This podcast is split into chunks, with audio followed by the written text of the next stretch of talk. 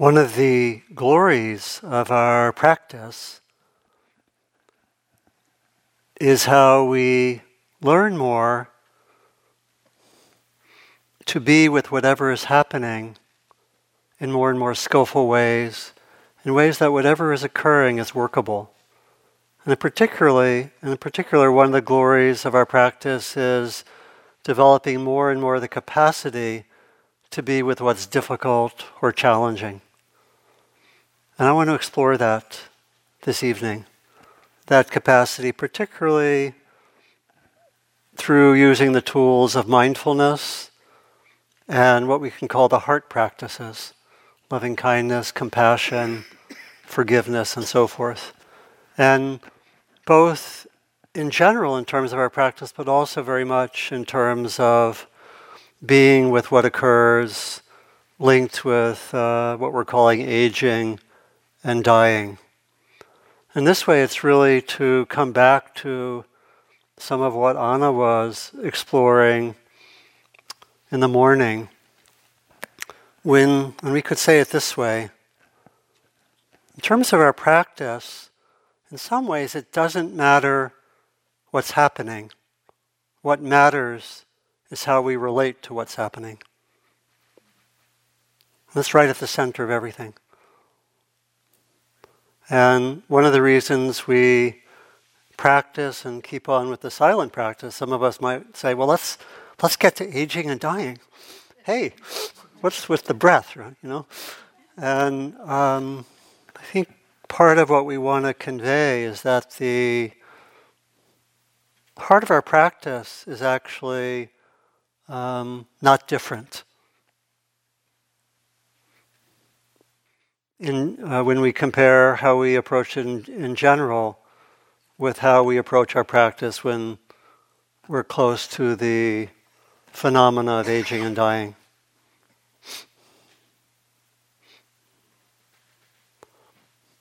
And I also wanted to say that I'm giving this talk not as an expert on aging and dying, or not even as someone who necessarily knows more than you do. Uh, but I do know a fair amount about practice. So I'm going to talk uh, a lot about that, but also connect it with experiences of aging and dying. And it's actually uh, today is uh, my mother's birthday. And she died about uh, two and a half years ago. And I'll bring in some elements of the uh, story of uh, her dying and the aftermath there. And maybe just one more thing to say by way of uh, a kind of a beginning is that one of the ways that I hold this retreat, and it's related to uh, some of where Anna's been going, is that we are, by we I mean uh, North America, Western culture in the last hundred years in many places, especially the urban areas, we are strange in some ways, strange in many ways. But uh, virtually all other cultures, in a sense, had elders at the center of the culture. Who they were the ones who would give wise counsel, in a sense, hold the um, community. And in many ways, we've lost that.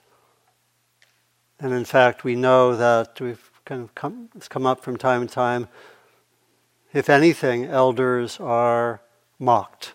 Certainly, you can see that in the advertising and so forth. And there's not a there's not that that uh, lack of respect is very common. Maybe not universal, but very common. And so, one of the ways that I hold this retreat is that that we are looking to develop a generation who can truly be elders. We need that at this time of intensifying crises. We need elders in many, many ways. And I think that we may be here, we're in training to be elders. And so we have to train in mindfulness. have to train in heart practices, have to train in, in all these areas. There's an author who, from whom I've learned named uh, Stephen Jenkinson, who's from Canada. Some of you may know his work. He wrote a book called Die Wise and has a, a new book on, on elders. He said, Getting older is inevitable, at least if you live that long. Getting older is inevitable, becoming an elder is a skill. So I think we're in training for that.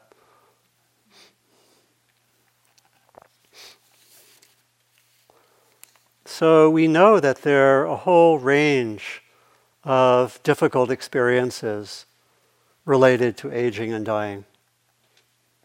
You know, we can go across the board the body, the emotions, and so forth.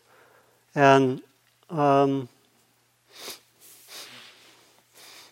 we really make use of the core teachings of our tradition. Again, I'm saying that the way we approach challenging experiences related to aging and dying is no different in essence from how we approach other traditions. I wanted to point to a few teachings. Uh, two of them are from the uh, Tibetan tradition. One of them goes like this. this it's a kind of a Tibetan saying. When the sun shines and my belly is full, I look like a Dharma practitioner.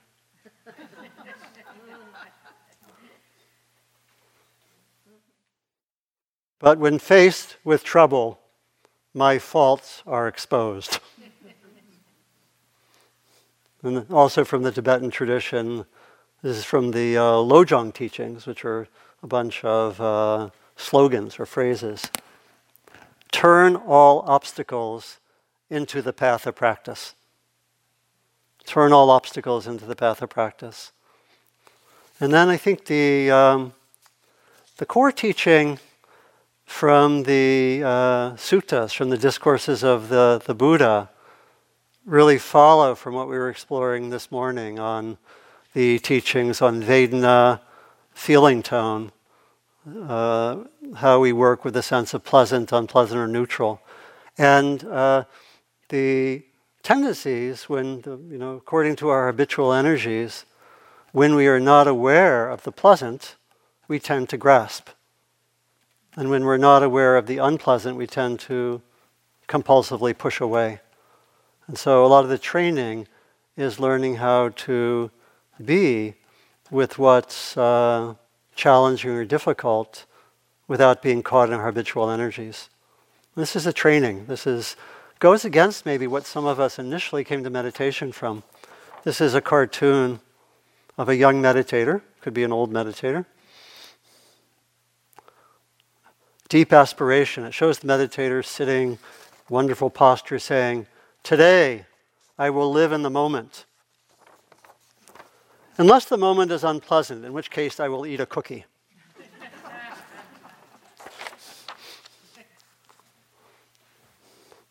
And there's this very basic uh, teaching which I, I want to give. It's really probably my favorite teaching from the Buddha. And some of you know this. Anyone who's ever heard me give a talk has a good likelihood of having heard this teaching. Uh, it's the teaching of the two arrows. How many of you know this teaching? Oh, wonderful. So I can be brief. So this is really, this is a core teaching. This is really the teaching which can guide us. And the teaching goes like this The Buddha was talking with practitioners and said, Everyone at times experiences the unpleasant. How is a practitioner different from a non practitioner? As was often the case, he did not get an answer from his practitioner, so he said, Okay, I guess I'll answer it myself. And so he said, Everyone at times experiences the unpleasant, and we could say that they're unpleasant bodily experiences, they're unpleasant emotional experiences, they're unpleasant uh, thoughts, we have unpleasant interpersonal encounters, we're treated unfairly sometimes, unjustly. And in that, everyone is the same. And the Buddha said that having those difficult experiences, the unpleasant experiences is like being shot by an arrow. And he talked in the, in the text, he talked primarily about uh, unpleasant experiences of body, but I'm sort of broadening it to refer to all experiences. And he said that in uh, sometimes having unpleasant experiences, every one is the same. he said that, that uh, unpleasant experiences like being shot by an arrow, he called that the first arrow. He said everyone at times gets shot by the first arrow. What differentiates the practitioner from the non practitioner? And by non practitioner, it means practitioners when they're not practicing. Just to be clear. um, the differentiation is that the non practitioner reacts to the unpleasant in various ways. And so we could say that when there's something unpleasant on a bodily level, we may tense, or we may blame ourselves, or blame someone else for what's happening. We know very well how, when we have difficult emotional experiences, or interpersonal experiences, we may judge, blame, create negative narratives. I have a 10 second encounter with my partner in the morning. It's difficult. My reaction preoccupies me the next two weeks. okay. And we can have those kind of reactions. The Buddha said that's like shooting a second arrow. We could call that arrow reactivity, resistance. It's like that's in one, one reason why I prefer as a translation of dukkha, I prefer the word reactivity. Because it really gets at it, suffering as a translation is ambiguous. Sometimes it makes us think, when we think of overcoming suffering, that we can get rid of the unpleasant, which is not the case. But we can increasingly not be reactive. And the aim, I think, of the whole practice is to be able to be present without reactivity. We learn, in other words, not to shoot the second arrow. That's really, I think, a way to look at it. And so, concretely, what this means is how do we approach difficult experiences when they are occurring, including in the area of, of dying and aging? With non reactivity, with compassion, with skillful response. That's a way to frame things. And there are all sorts of challenging experiences that we have in terms of the body and emotions. We know that the, you know, there are losses. You know, there's a nice essay by Wes Nisker. He talks about some of the issues that occur at a bodily level as he entered his 70s. This is Wes, who's teaching upstairs. First, my eyes spoke up Mr. Nisker, we've seen enough. We're getting tired of gazing at beautiful sunsets and looking for lost socks in dark closets. And we're especially tired of all that reading you do, looking at those damned little squiggly black marks on the white background for hours at a time. At this age, you aren't going to learn anything new anyway. So we've decided to kick back here in your head, relax the old receptors and focusing muscles, and go into semi retirement. Around the same time, my bowels spoke up. They've been talking to me my whole life, but suddenly they started singing a different tune. Mr. Nisker, we're tired of your crap. tired of pushing around a couple of shitloads a day, so we're going on a work slowdown. You used to take a newspaper into the toilet with you, but you better start taking a novel. my bowels had obviously not consulted with my eyes. And then he, he just goes on, does a whole body scan in a similar vein. So you know, there are difficult bodily experiences we have. I mean, I, I remember last week as I was beginning to prepare this talk, I had a cold sore in my mouth. And it was somewhat painful to eat. And it felt like a big deal. You know, and here I was, I was preparing for this retreat on aging and dying, and knowing that in the scheme of things, a cold score is not that big a deal, but in the moment, it was It was big. It wasn't fun. Some resistance. A second arrow or two. Right? So we know that. We, and we know all sorts of difficult emotions come in general and in the context of aging and dying. You know, depression, anxiety, fear, sadness, grief, anger, despair, loneliness. This is the, I probably could add 10 more. But this is what we have to be skillful with. You know, and I know for myself, again, I, I, said that one of the glories of our practice is being able to be more skillful with challenging experiences. I know for me it's been amazing over you know a lot of uh, years of practice. I've been blessed to have retreats where I specialized in many of the emotions I just described and other difficult experiences. So I had one fear retreat. Got to look at fear most of the day for six or eight days in a row. Another anger retreat where I was angry 18 hours a day for 10 days.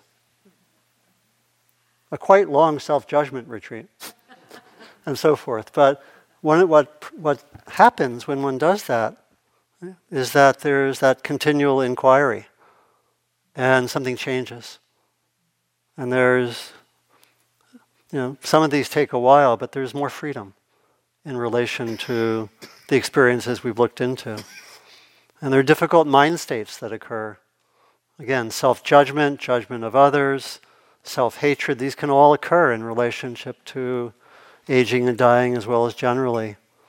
Wanting, loss of meaning, forming negative scenarios, negative narratives, and getting caught in them. Difficult relational issues, you know. Any stress related to dying will intensify the, the uh, difficult places in relationships in families and, and in general. So, how to respond skillfully to difficult experiences in general? I want to name a few things and focus especially a little bit on mindfulness, some on mindfulness, and then um, more on the heart practices. So I want to name a few key components for being skillful with challenges. One of them is to um, work with clear intention. You know, I'll probably bring in intention some tomorrow morning. It's one of the key elements in our practice to go into a challenging time and have clarity of intention. You know, that you know, one intention might be I'm going to try to learn from this experience, or I'm going to try to bring my best mindfulness here, or my best compassion. Intentions don't guarantee anything, but they help. And it can be a whole practice to work with intentions.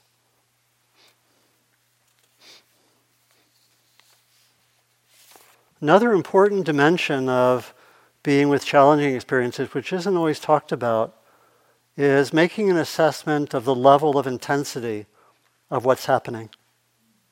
That's quite crucial because there's some experiences that we can't really be mindful of, at least in the moment.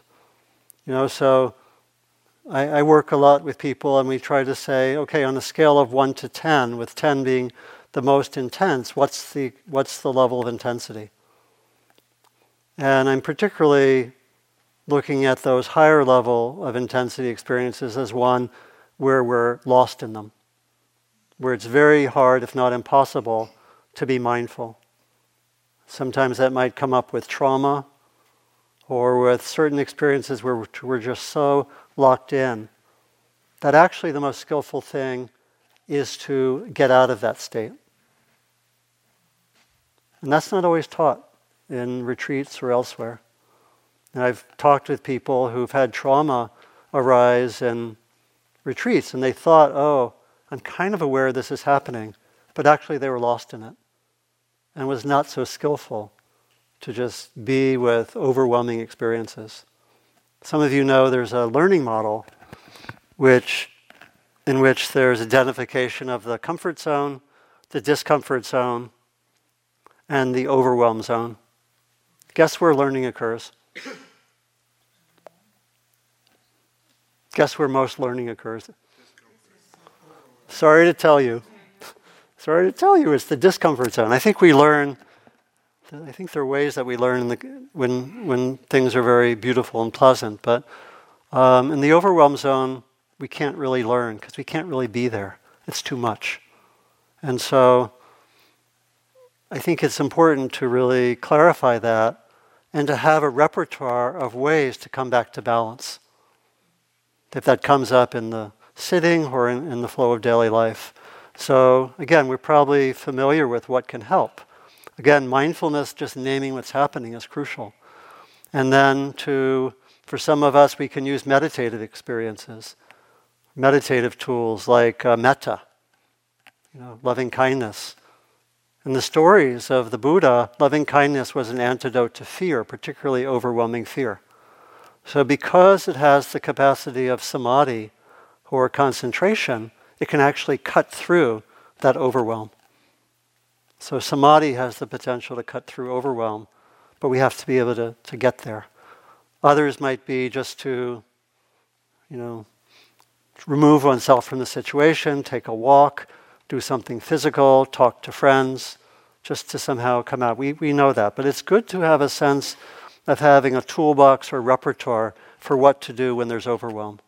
Very key, I think, and not to, you know, we kind of know it's happening, but we actually can't be so skillful and stay with it. Right? So that's, that's important. It's very helpful in that context to have a number of body practices. You know, I think very crucial to have something like yoga, qigong, some way to come back to the body in a way that is restorative. And to have a, again, as we've been emphasizing, to have an ongoing way of relating to, to the body. Because a lot of what is really helpful is to explore the challenging experiences at the level of mind, body, and emotion and really see how they're manifesting at all levels. And there are also, I'll, I'll mention in a while, uh, heart practices are really crucial. And, you know, in interactive context, speech and relational practices are crucial. You see, we kind of have a curriculum, don't we? Much of which we're not going to even get to on this retreat. So that's the elders' curriculum. I'm naming it. And then mindfulness and wisdom. And again, um, mindfulness is such a core tool. If things are more or less in the workable range, we can work with mindfulness in a few ways. We can name what's happening. Starting point for really being able to be skillful. We can also explore and investigate as we've been doing in, in other ways in our, in our afternoons. And as we were guided to, I think, this morning, we can actually something is occurring, anger, despair, we can investigate what's it like in the mind. There's a practice we can do, maybe we'll do it tomorrow morning, where we almost like change channels. What's it like in the mind, this experience? What's it like in the body? What emotions are there? How does it change? My anger retreat, one of the crucial instructions I got was watch what happens to anger when it shifts. Notice the arising and passing of the emotions. And then see if we can see patterns, what, what tends to trigger a particular emotion, particularly a difficult one. Look at the patterns of uh, triggering, of arising, and get to know some of those patterns.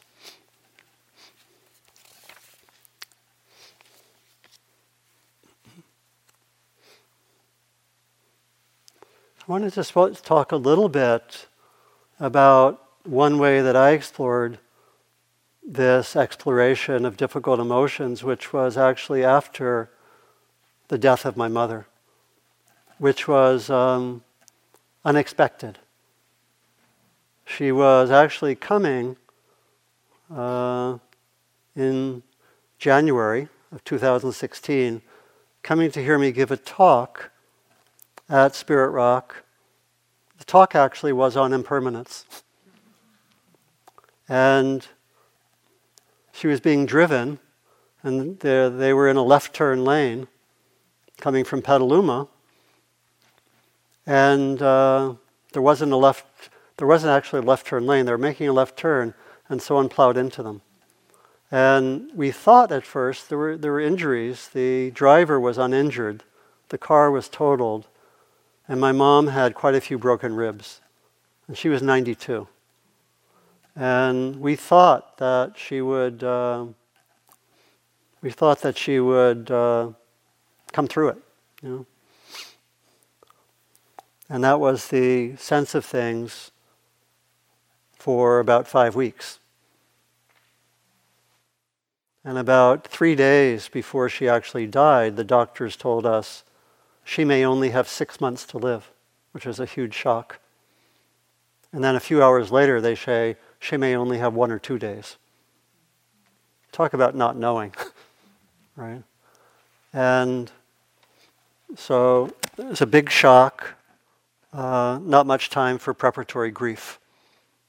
And I was also scheduled to go on retreat at the end of February for a month.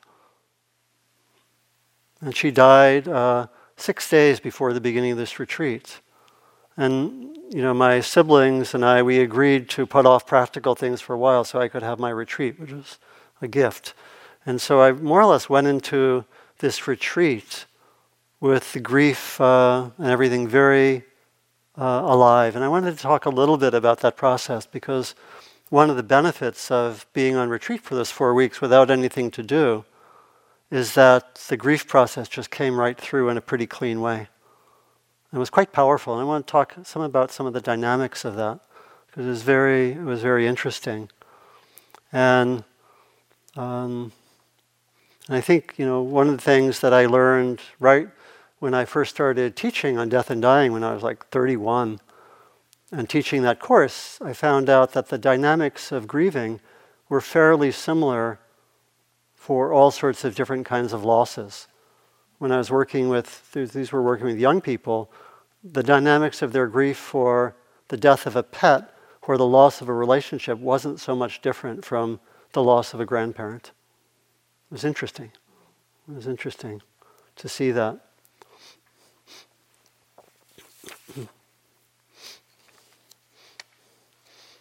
And so I began, I began the retreat, and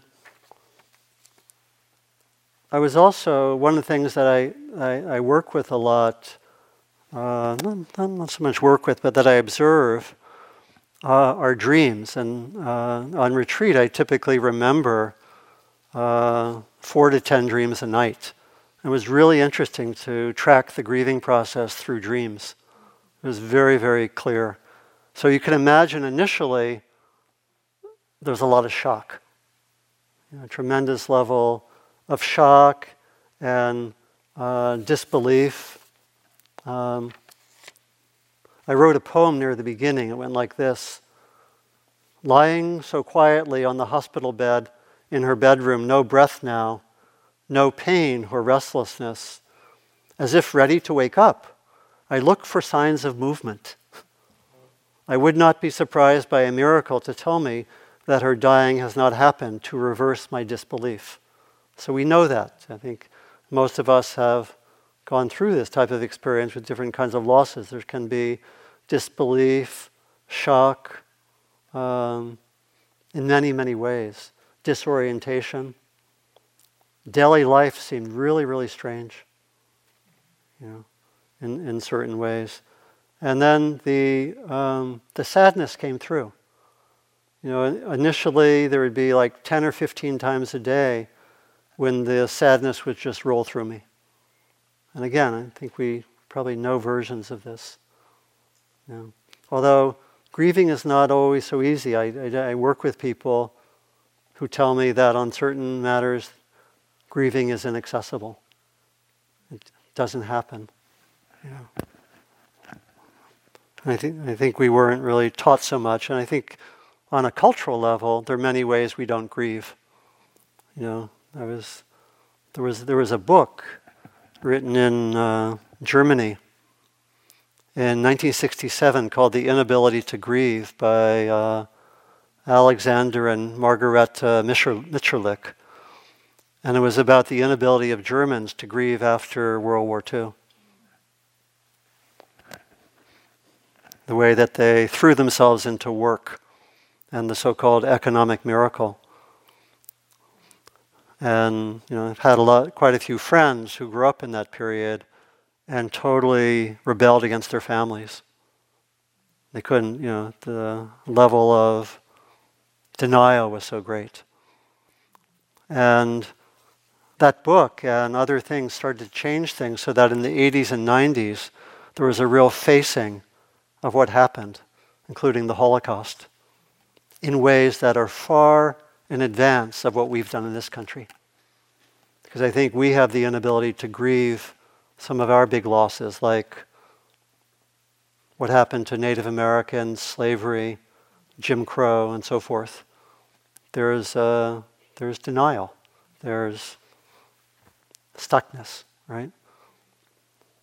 So, elders who are good at grieving can lead what we need to do. So, there'd be the, the sadness, and it was like some t- grief of a big nature is like a divide in time. You know, there's before the loss and after the loss. I think many of us know this. I found myself writing a poem called First Times and Last Times. Maybe, maybe many of us have done this, right? First time leaving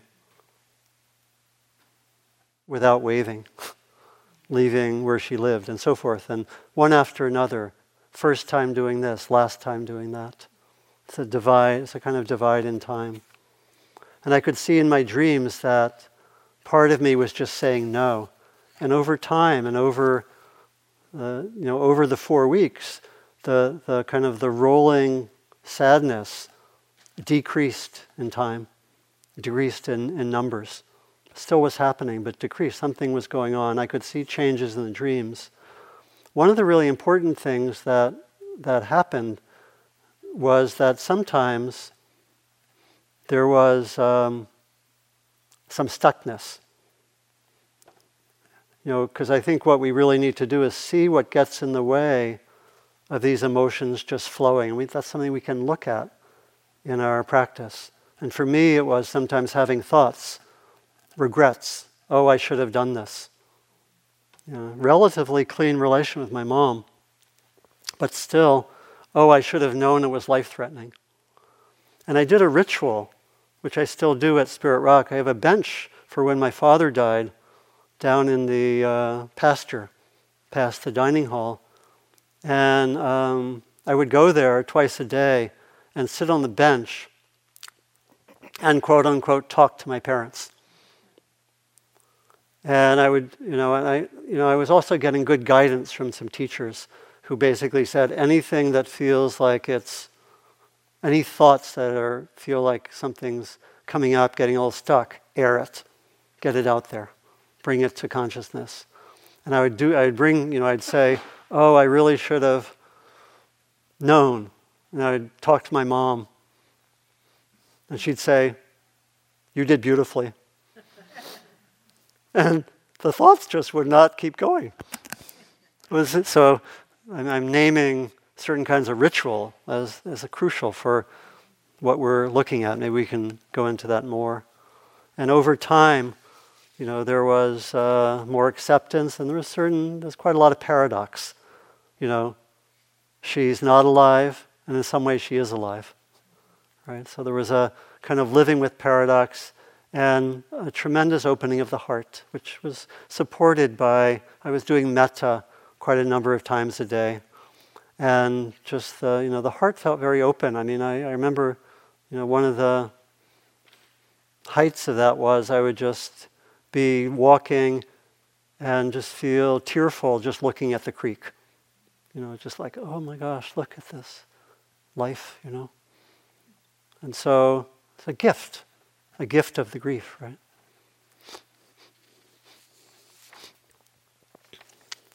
And so I mentioned metta, and the heart practices are so crucial for our work with difficult emotions. And, you know, I find that if we're opening to something difficult, bringing in heart practices, I think, is crucial, almost uh, necessary. That just uh, that combining with mindfulness, because the, the heart practice, and by heart practices I mean loving kindness, compassion, joy, equanimity. Those are the traditional stations of the heart in core Buddhist practices, so-called the, the divine abodes or Brahmavihara.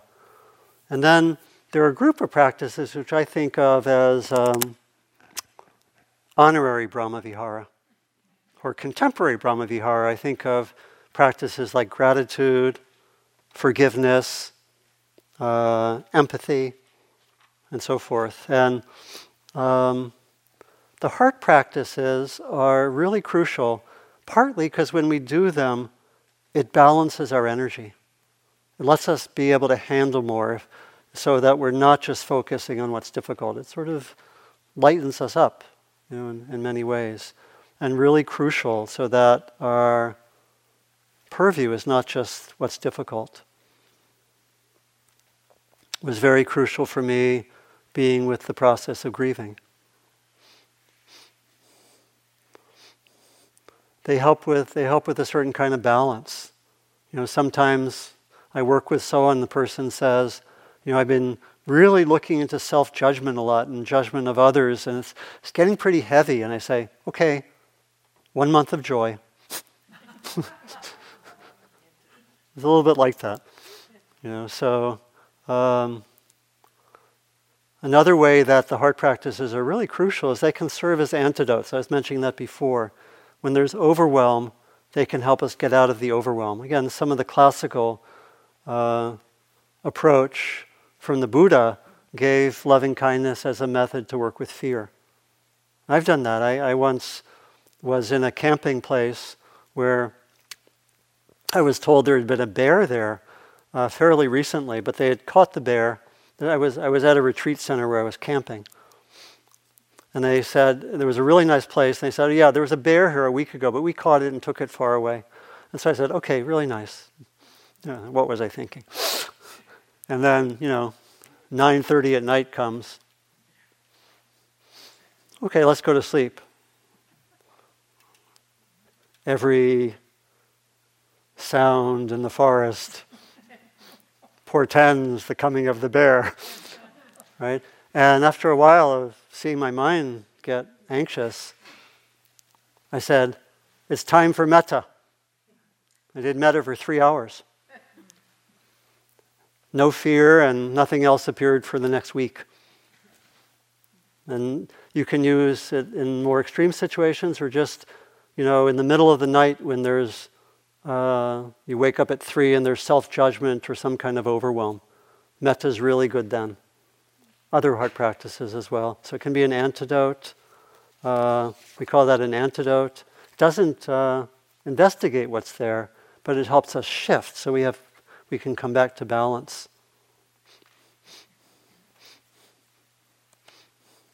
And there's a way in which the heart practices can um, really be helpful when there's been some quote unquote mistake or we've done something that we think is unskillful.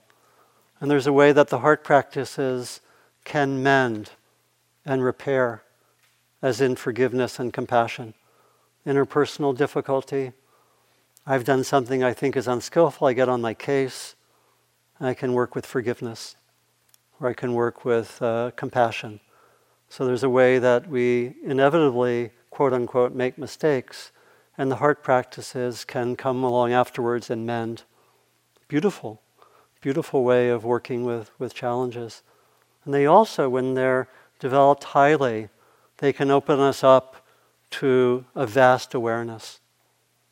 They're understood in the Tibetan tradition as immeasurable. They go into a kind of limitless consciousness that can actually take us beyond, beyond time.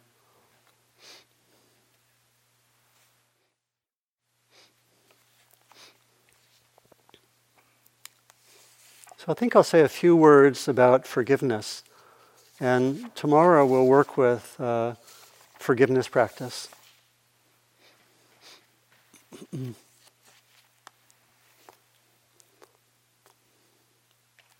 Forgiveness is, a, again, for me, one of the honorary heart practices, and it uh, can be done in quite a few different ways. Um, I see the essence as coming from the inclination to lead with the wise heart and having the intention not to be stuck with the heart shut down. The heart shut down because I'm negative towards myself or someone else. The psychologist Roberto Assagioli said, without forgiveness, life is governed by an endless cycle of resentment and retaliation towards others or towards ourselves. And so forgiveness is really similar to the other heart practices. It's about keeping the um, keeping connected to what we might call the awakened heart, keeping with the kind heart, the kind wise heart, even in difficult circumstances, even when there's pain. And so, again, intention plays such a big role. For some, there can be other benefits. Uh, Oscar Wilde once said, uh, Always forgive your enemies, nothing annoys them so much. there, there are really two kinds of forgiveness practice. One is more interpersonal and social, you know, and can be very, very powerful. You know, I, I once spent time in a place called Bella Bella in uh, northern Canada on the coast, uh, about 14 hours north of Vancouver by boat. You know, no roads go there. And I was invited by Native American, or they would say First Nations friends, to join in a potlatch that their family was conducting, gift giving. And I met someone there named Frank Brown who told me his story. He had, when he was 17 or so, he had uh, committed a robbery in the community. And they were going to put him into the uh, Canadian criminal justice system. And his aunt remembered that there was an old native tradition of which we would call restorative justice, in which one could um, uh, send the offender to an island near the island of Bella Bella, about a mile away, and have the person live there for 10 months to 12 months and be visited continually by the elders. And everyone agreed to do that. And, and then Frank spent his uh, 10 months, I think, and he came back to the community in what they call a washing ceremony, which was a kind of uh, communal forgiveness ceremony. He was, it's really restorative justice. He was brought back into the community as a full member. And in fact, he's uh, dedicated his life to working with uh, youth in trouble and using the ancient uh, seafaring canoes that uh, hadn't been used so much, and he brought those back into use. He's been doing that for almost 20 years. And I met him and got to know him, heard his story. So that's one form. There's a form of community forgiveness. And the, the practice we'll do, and the one we're most familiar with, is uh, forgiveness as an inner practice, where we repeat certain phrases, much like metta, that incline the heart towards forgiveness.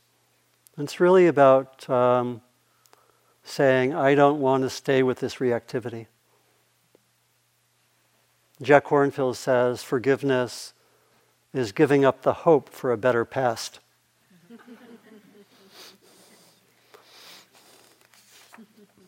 and maybe just important to say some things that forgiveness is not. And then I'll say a little bit about the practice, and we'll do it tomorrow. Um, Forgiveness is not condoning what happened. It's not saying it was okay. It's not saying we shouldn't act. It's not trying to forget it.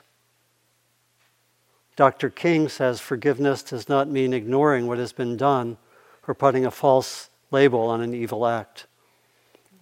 So it doesn't mean any of that, it doesn't mean forgetting, condoning, excusing. We can have forgiveness hand in hand with skillful action, saying no, setting boundaries, and so forth. It's really about what's going on in my own heart.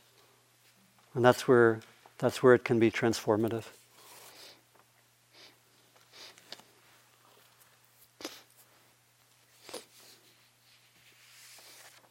One of the ways it works is we make a distinction between um, the person and the act. We, we find the act unskillful. We don't want that to happen, but we sort of hold the person still in our hearts. Not easy. And so, forgiveness, like all the other heart practices, we train by starting where it's easier and go to where it's more difficult. Or we do a little bit where it's difficult.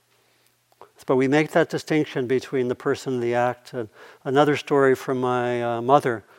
My mother was a, you know, had psychological training, and one day, when my brother was five, uh, he did something that she uh, uh didn't like. I think he was teasing another kid, and she said to him, "I love love you very much, but don't like what you did." So she was making that distinction as a parent, and and he said back to her, Don't speak to me like a psychologist, just spank me like the other parents do.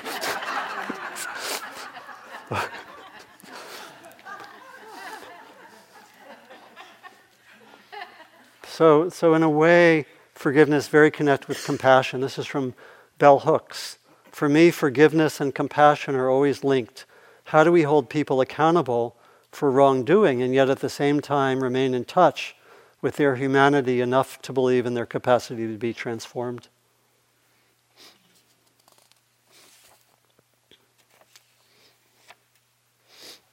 So we'll work with some phrases uh, tomorrow. typically do it in four stages. First, we think of something particularly interpersonal and bring to mind a person and see. Um, we say something like, uh, if I have harmed you in word, thought, or deed, may I be forgiven. And then we uh, express forgiveness as best we can towards the other for what the other person may have done.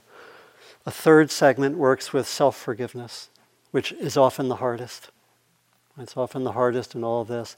And a fourth, which was developed by Larry Yang, forgives reality for being as it has been. Some people really like that one. Some people don't. So we'll work with those. Uh, but the essence of it is with all of these heart practices, I like to say that they're not production practices. I'm not demanding I, Donald, should be forgiving now. I should have loving kindness. I should have compassion. Rather, it's a process coming from our wisdom and coming from our intentions of wanting to incline in that direction, and it's a training. And we, we continually do it, and we can do it in small ways. I do a lot of forgiveness practice while driving. It's a way like we can really take it during the day. Here at the retreat, someone does something you don't like, forgiveness practice on the spot. I do it in driving. Oh, you cut me off. No doubt. Somewhere very important to go to. But I, I, work with what is the residue in my heart. That's the essence of it. We don't produce it, we come from our wisdom and we incline in that direction, and it may or may not shift.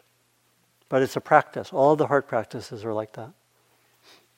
so let me just end with a passage uh, that I read in a, a wonderful book uh, that's been very helpful to me called Preparing to Die by Andrew Holecek, uh, who, who, comes from a Tibetan perspective. He did a bunch of interviews with uh, some great teachers. And I'll end with this uh, passage from a local teacher, some of you may know, Anam Thubten, who sometimes teaches here, li- uh, teaches in what, Point Richmond in the Bay Area.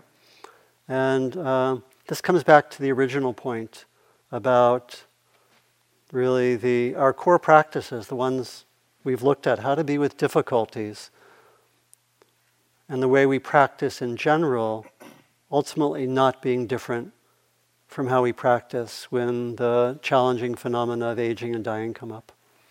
So this is uh, Anam Thubten. What you've got now is what you're going to get when you die.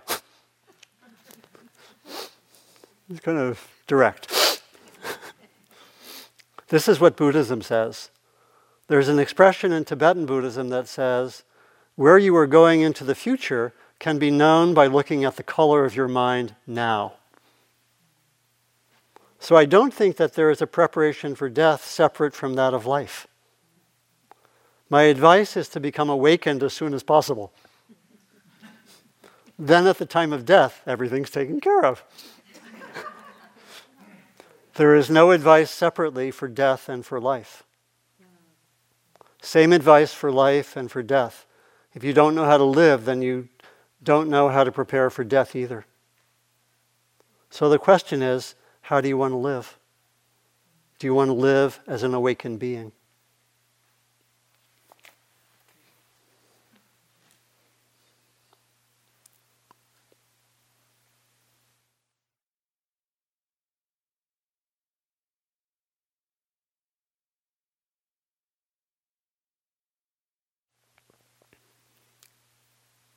So thank you for your kind attention.